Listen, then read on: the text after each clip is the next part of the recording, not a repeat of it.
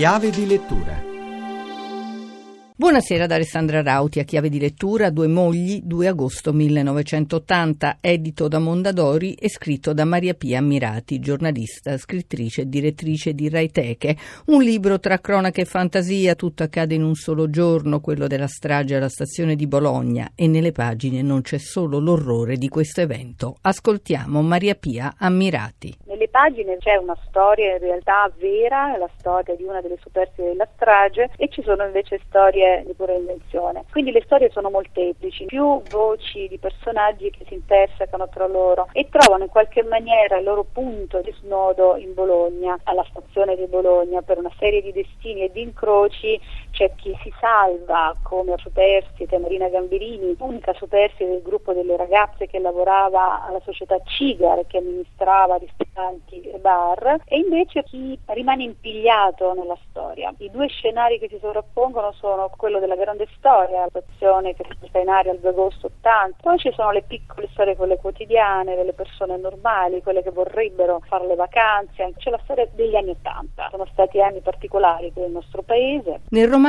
ci sono molte donne, a parte le due mogli, chi sono? Sì, è vero, ci sono molte figure femminili, le due mogli sono quelle due donne diciamo, principali, una sorta di doppio binario, due pilastri che reggono la struttura del testo e poi ci sono soprattutto donne messe a confronto insieme, rappresentano varie generazioni. No? Le due mogli sono una sorta di cerniera, una generazione centrale, che sono le donne nate negli anni 40 e soprattutto mogli e madri. E poi c'è appunto lo sguardo sul futuro, lo sguardo di Gianna, che è una donna giovane, una donna che negli anni 80 comincia l'università, che ha come principio l'emancipazione culturale. È interessante guardare come in pochi anni queste generazioni di donne siano così fortemente cambiate.